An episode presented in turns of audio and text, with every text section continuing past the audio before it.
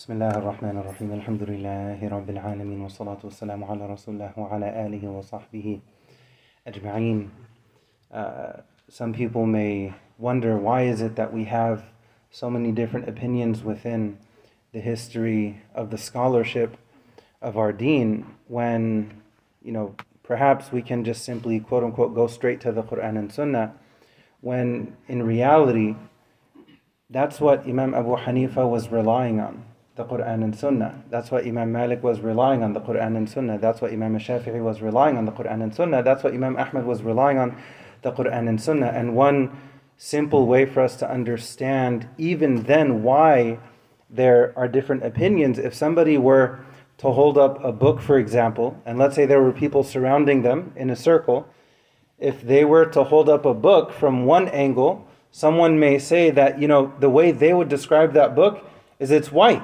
because what they're seeing are the, the side that only shows the white pages. That's true.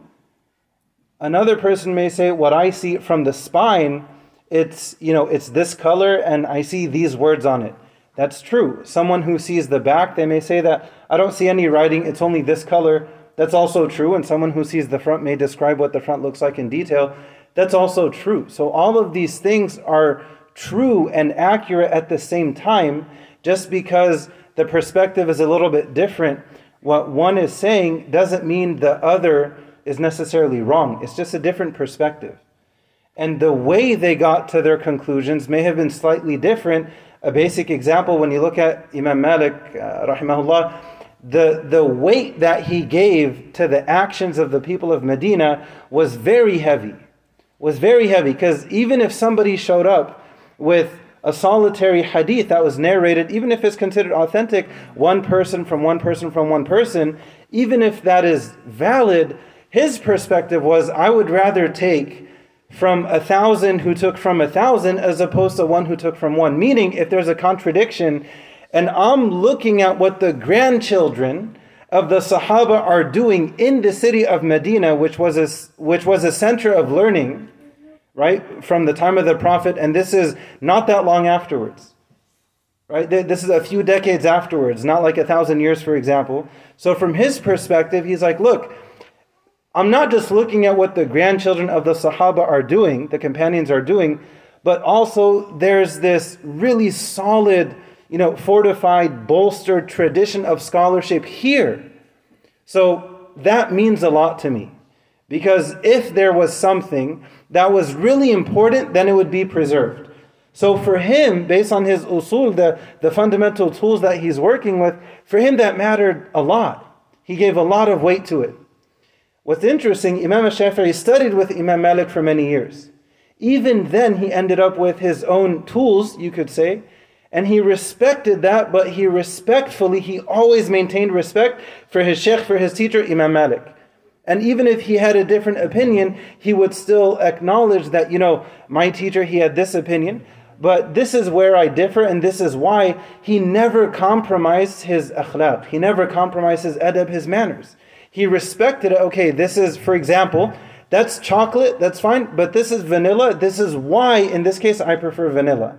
For example, and Imam Shafi'i said that all of us were dependent on, on Imam Abu Hanifa in fiqh you find this this constant, you know, the, the, the, this constant uh, uh, like revolving. You know how there's a revolving door? It's like revolving adab among among the imams, among the scholars. There was so much love and compassion and respect that they had for each other. Some even said that you know Imam Shafi'i died at a relatively young age. Had he lived, you know, a few decades longer, maybe there would be no other madhab. And this is said out of respect to him because he, he was so bright and intelligent. As a kid, when he joined Imam Malik's halaqah, he, he, was, he was so poor, son of a single mother, he grew up as an orphan. And he didn't have writing utensils. He didn't have like, you know, anything to write on or any or anything to write with. So he had like a piece of straw and he would take notes on his hand. Now obviously nothing is actually being written down, but he's just going through the motion and that would help him. He had this amazing photographic memory. So Imam Malik he notices, you know, this kid doing this, so he asks him, after the halaqah to come to the front, like, what are you doing? He said, you know, I'm, I'm taking notes. He said, really? Okay, so, so, so tell me, you know, what we talked about. And Imam Shafi, as a kid, repeated to him everything that they covered in the halaqah. Subhanallah, so, so it was well preserved. The point is, just because there are different perspectives regarding the same issue or different issues, it should never result in anybody compromising their character. It should never result in somebody compromising their manners. Even if they follow a different valid opinion, they can respectfully follow that opinion. And if someone follows a different opinion, alhamdulillah. It, it, it's, it's all good, provided these are different valid opinions.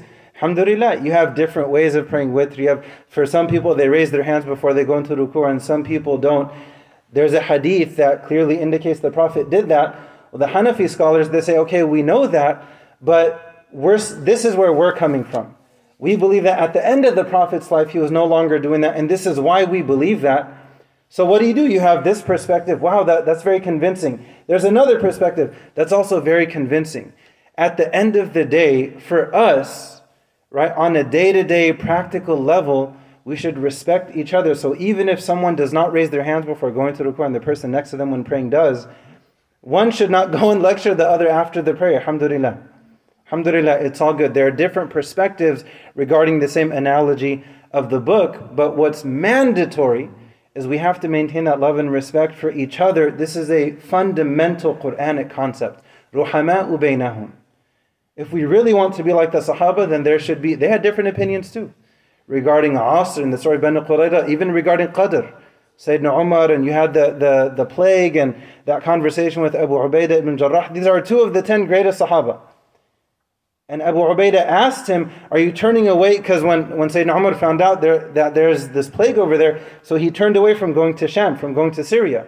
So Abu Ubaidah asked him, Are you turning away from the qadr of Allah, from the destiny, the decree of Allah? And Sayyidina Umar responded, I'm turning away from the qadr of Allah to the qadr of Allah. It didn't go any further than that. It didn't turn into a, a sparring match or back and forth and Abu Ubaidah is coming from somewhere, Sayyidina Umar is coming from somewhere but it never got past the point of, of compromising the morals, ethics, and character. That, that love for each other for the sake of Allah remained. And that has to remain. And we ask Allah to make us from among those who preserve the, the, the soul of our tradition of loving each other for the sake of Allah. Ruhama'u baynahum, having that mercy between us. And that should not be compromised because of differences in fiqh. If anything, the, the differences in fiqh should be appreciated, should be a, you know, you look at Islamic scholarship, it's like a beautiful canvas. Wow, it's amazing. This is where Imam Malik, I'll conclude with this. Sorry, this is a fascinating topic. I'll conclude with this example. Some people may say, if someone is Maliki, why, why would they pray with their hands at their side? There's a hadith in the Muwatta of Imam Malik that clearly says putting the right hand over the left. So, what was Imam Malik doing? What's amazing and what's beautiful is Imam Malik, he has about 20 hadith in his Muwatta. And he put them there to show people, I already know what you're going to say, and I'm putting it here. I still differ with it. So you're not bringing me new evidence. I'm going to include it in my collection.